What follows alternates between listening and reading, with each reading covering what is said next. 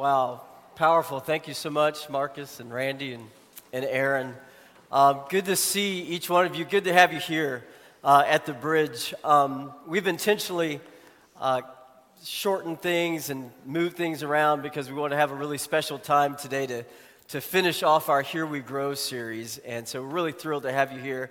We did away with announcements and some other things that uh, we could have thrown in just so that we could have this special time of worship and um, a little bit shorter message, but hang around for uh, the next little bit. Um, before I dive in, real quick, I want to mention a guest that we have here. As a church, and especially here at the Bridge, we are really huge on, on serving and trying to connect in the world, in a world that is often hurting in many different places. Where there are needs, we try to uh, put a spotlight on those needs so that we can engage there, give you opportunities. We've been to Africa, we've been to Nicaragua, we've been other places. Pack the Forest is coming up.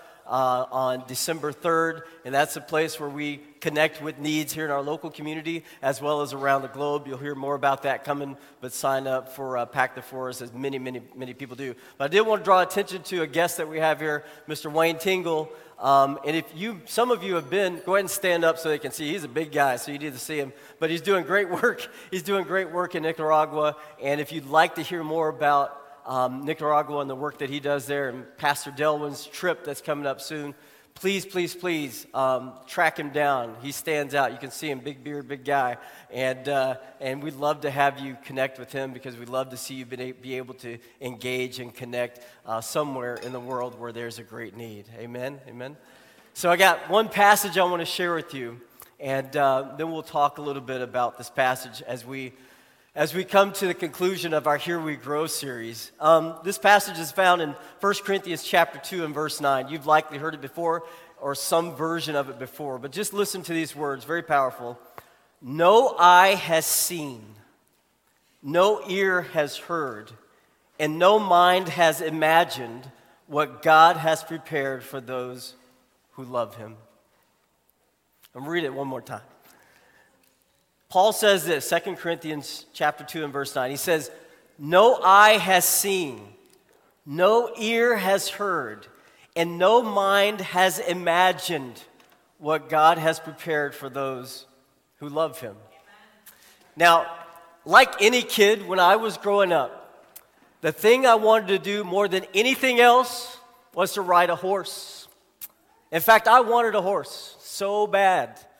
But I lived in the city and horses live in the country. And I don't think my neighborhood would have taken too kindly to me having a horse, and my parents couldn't afford one anyway. But I was obsessed with horses. I watched westerns. I loved westerns. I loved Gunsmoke. I'm dating myself. A lot of y'all don't know what Gunsmoke is. Yeah, some of you do. Yeah, great show. I watched Big Valley. I watched all the westerns. I loved horses. I dreamed of waking up one morning and there would be just a, some random horse in my backyard for me to ride and for me to take care of. And for me to go on grand adventures with i would i would have a horse and we would do things. And i'd go riding off in the middle of nowhere montana like you see on tv right? I didn't even know what montana was in those days right? And that was my dream. And so amazingly enough my father knew that i loved horses and so wanted to ride a horse someday and uh, like I said, we lived in the city, but my father apparently had a friend who lived in the country. They were buddies or something. And he found out that his friend had a horse. So he arranged for me to go and ride this horse one Saturday morning. And I, I'm sure I woke up at three in the morning and put on all my cowboy stuff and my horseback riding gear. I'd never seen a horse in real life before, but I was ready. I was going to go ride this horse. This is going to be huge, man. And so the day came, and, and finally I got my dad up, and we made our way out into the country. And I was just blown away by being in the country. I'd been in the country a little bit, but just being out there is like the, the air smelled different, and it was just, it was awesome, you know? And we pull into this guy's place, and there's the horse. It's a, he's like, he's getting it ready for me. And I see the horse, and I'm just thrilled, you know? And we get out, and it is time to you know, the guy's getting the horse ready, and I'm thinking to myself, he's, he's not quite done getting the horse ready, so I got a little time to meditate and get ready for this, you know. And, but the horse was ready, apparently. But there was something a little bit different about this horse. It didn't have a, it didn't have a saddle on it. I was like, oh, maybe he's going to put that on right before I get on the horse. Nope, nope, nope, nope. The, the, the plan was that this is the way this, this is going to go with this horse. You're just, you're just going to, yeah, without the saddle. And I, I was like, you know, I've seen that. I've seen that. Yeah, on TV. I've, I've seen that happen, so I can, I can probably I can pull this off. I'm just a little dude. You got to understand what's going on in my head. I'm imagining big adventure here. Saddle.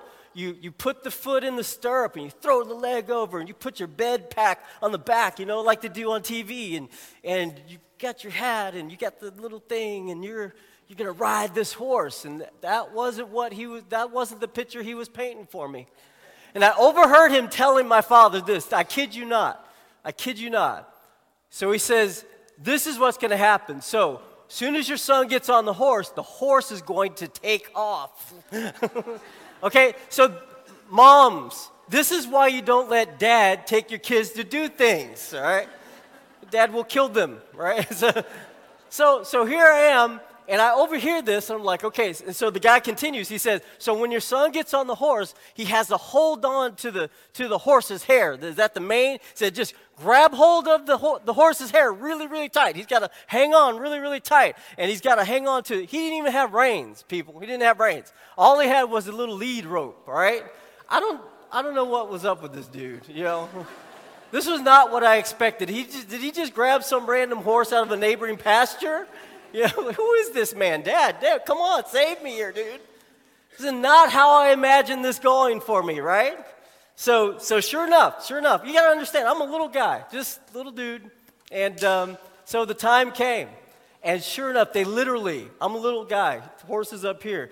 My father tosses me onto this horse. No joke, if he was here, he'd verify it fully tosses me up onto the horse. And I'm a smart kid. I'm like, they told me hang on, I'm hanging on. I get up there, I got the little lead rope in my hand. I mean, literally, this is all happening in motion, all right? Got the rope, grab the hair. grab handfuls of hair of this strange horse that is just has one gear, and that's go, right? I'm grabbing the horse, and we take off.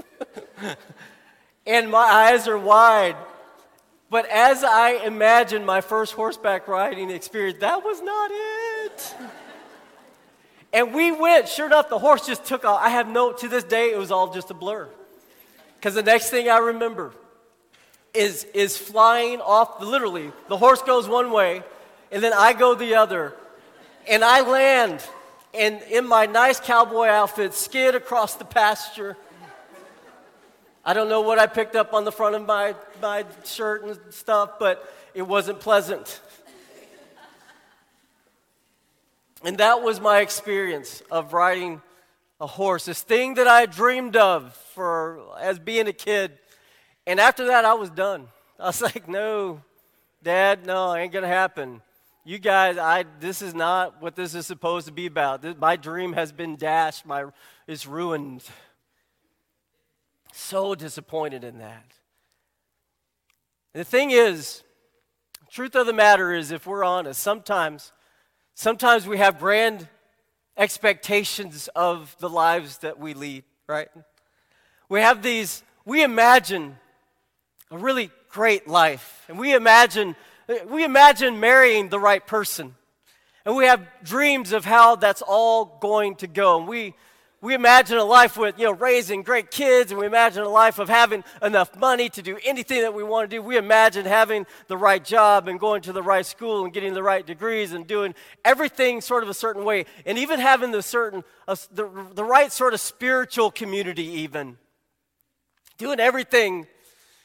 Know, we just have this vision of what it's supposed to be like. And then we wake up one morning and we, we realize that, man, this is not how we imagined it going for us. this, is, this is not how we saw this going down. Things are different. The marriage is eh. The kids are, oh, Jesus help us, right?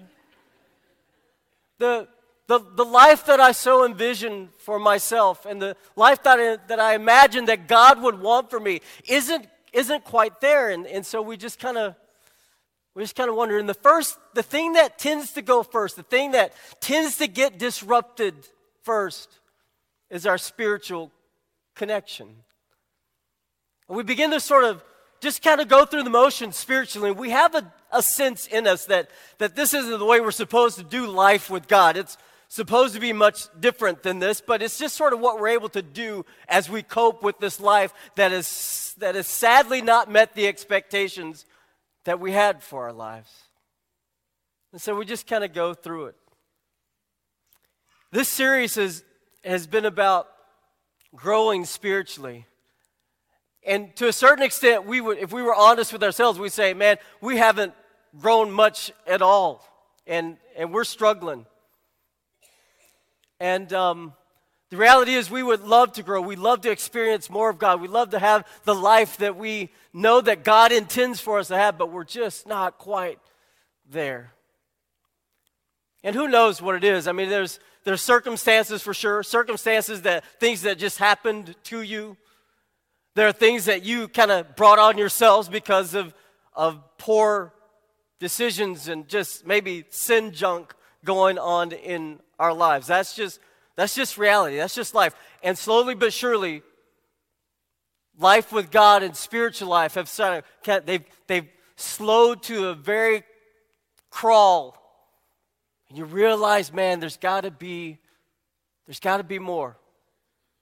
And that's what Paul's getting at. That's, that's what he's trying to reassure us of.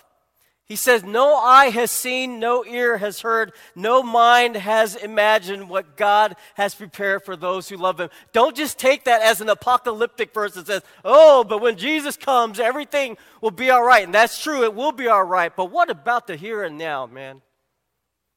What about right now? Don't you think for a moment that this only applies to eternity? This applies to right now as big as your expectations are for your life, as big as your dreams of grand adventure in this life are, the God of the universe has something that your mind can't even begin to comprehend. But he says, and this is the, this is the key thing right here, and this is, this is kind of the heart of what we want to do today. He says, But God has prepared, no mind has imagined what God has prepared for those who love Him. You see, the heart of spiritual growth and the heart of spiritual life with God is growing to the place in your life where you trust God enough, where you love God enough to trust Him with your life. That's what spiritual growth is when we grow to a place, when we grow in such depth of love for the God of this universe and believe his promises about what he imagines and what he envisions for our life, that we actually begin to trust him with this life. Now, that's a crazy thought. That I actually lean into, depend on, place my life in his hands and allow Him to dictate, to direct, to influence, to do whatever He wants to do and be and submit to it. Do you know that we avoid a lot of nonsense and a lot of craziness and a lot of drama in life when we actually trust God with our lives? The heart of spiritual maturity and growth is growing to a place where I love God enough that I trust Him with my life. That's, that's, that's what it comes down to. The, the, the, the basis of any relationship, we all know this, the, the, big, the big core idea with any relationship is trust. If we love God enough, the question becomes will I trust Him with my life? So this morning, um, we want to give you an opportunity to, to engage with us. And um, so we're gonna, I'm going to share with you a video that was very, very powerful um, that I saw recently. And you're going to see it here. And there's a, there's, a, there's a song that comes at the end of the, present, the first part of the video, or the, the last part of the video after the, um, after the uh, presentation that you're going to see. in the first part of the video.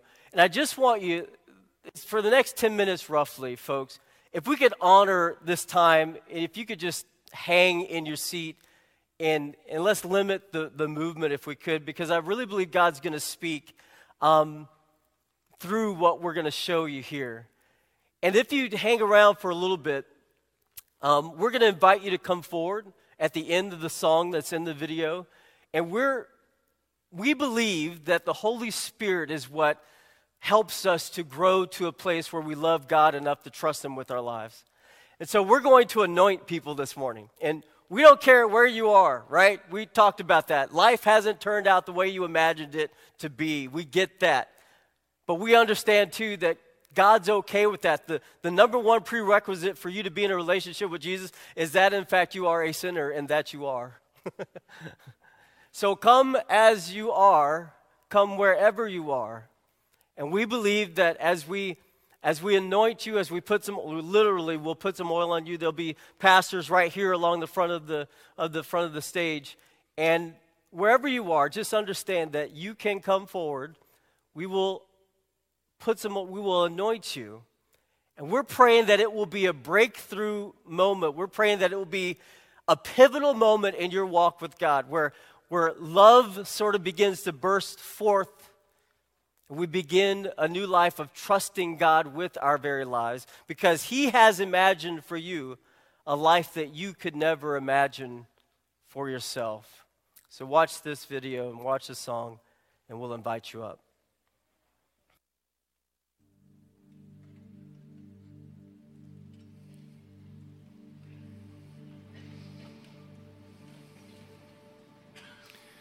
My dad has always been a tinkerer.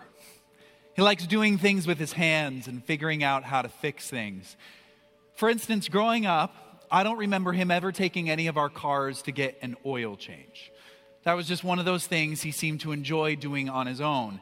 And over the course of a few of these oil changes, he would slowly fill up this large metal container with the used oil. And this stuff was dirty. I mean, it was filthy. It was basically sludge. And eventually he would take it to get recycled, but in the meantime, it sat along the outside wall of our garage. And my brother and I, we were given strict instructions to keep our distance. And we did. I mean, we absolutely did. Except the time when I didn't. On that particular occasion, I was innocently strolling by when I stopped and I looked and I took a couple steps back. And I remember that I could hear the sound of my own heart beating as I looked down and saw myself reflected in that inky sludge. And I knew exactly what I should not do. And I did it anyway. I plunged both hands in until I was up to my elbows. And it was thick and slimy and dirty. Basically, it was awesome. And then it wasn't awesome. I suddenly realized how much trouble I was in. The oil clung to me even as it was dripping from my fingertips. So I tried to shake it off and it went everywhere. So I, I, tried to skim it off and rub it off, and nothing was working. So I ran to the garage and I grabbed a rag that was way too small for the job.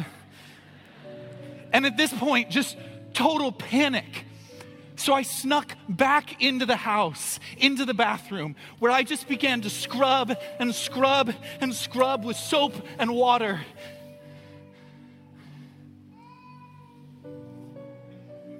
But the only thing that I managed to do was smear the oil all over myself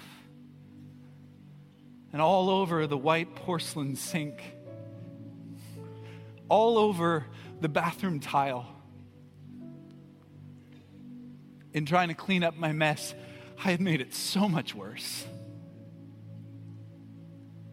So I did the only thing left to do Dad? I could hear his footsteps in the living room. And then in the hallway. And as he opened the bathroom door, I burst into tears. I was so ashamed. And then, without a word, he took one of my oil smeared hands and he led me to the kitchen. And from underneath the sink, he pulled out a bottle of this orange scented, sandy kind of soap. And then he stood there with me at the sink and he helped me wash away the mess that I'd made. I watched as it disappeared down the drain.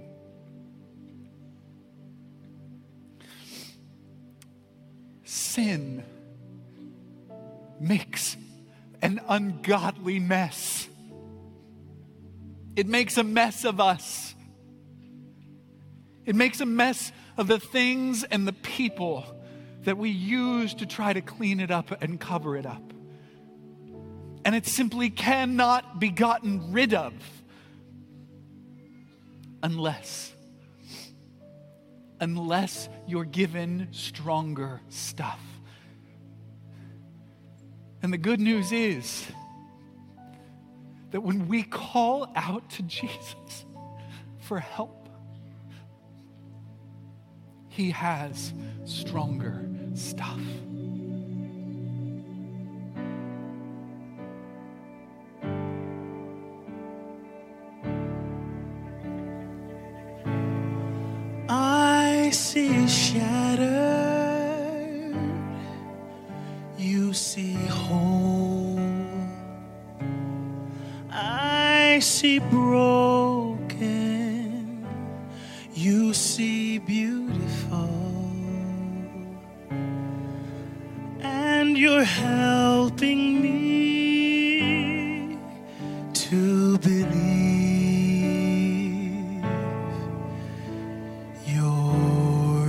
Restoring me piece by piece. There's nothing to dirty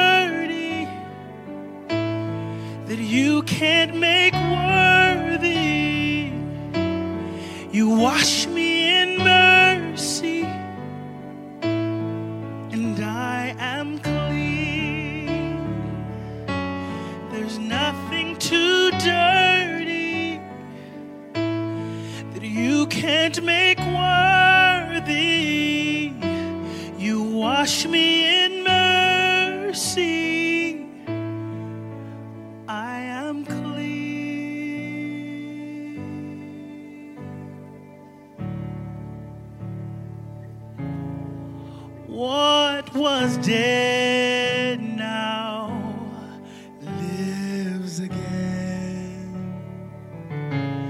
And my heart's beating, beating inside my chest. Oh, I'm coming alive with joy and destiny.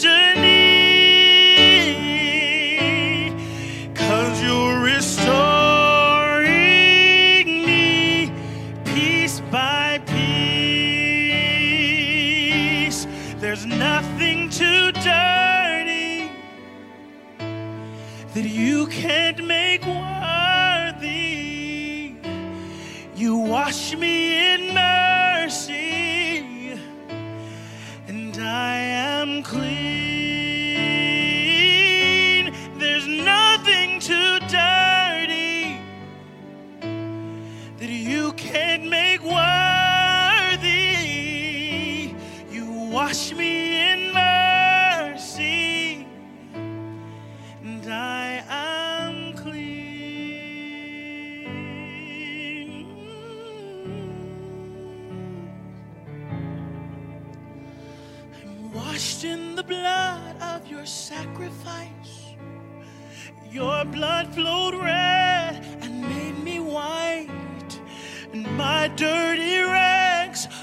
Purified. I am clean, washed in the blood of your sacrifice. Your blood flowed red and made me white, and my dirty rags are purified.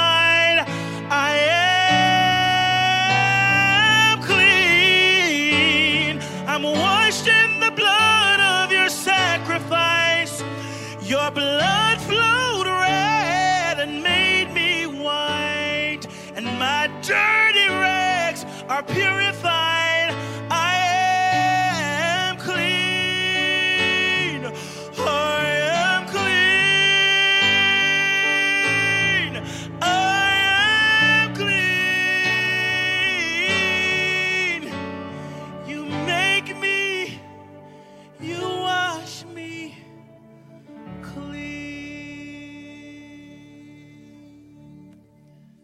Father God,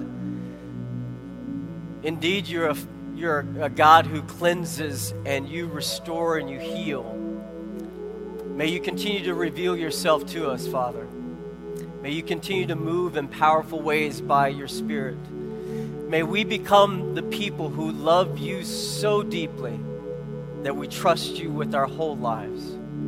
Thank you for what you're doing, Father. May your Spirit continue to move into our next service. Bless everyone who's coming forward, Father, in Jesus' name. Amen.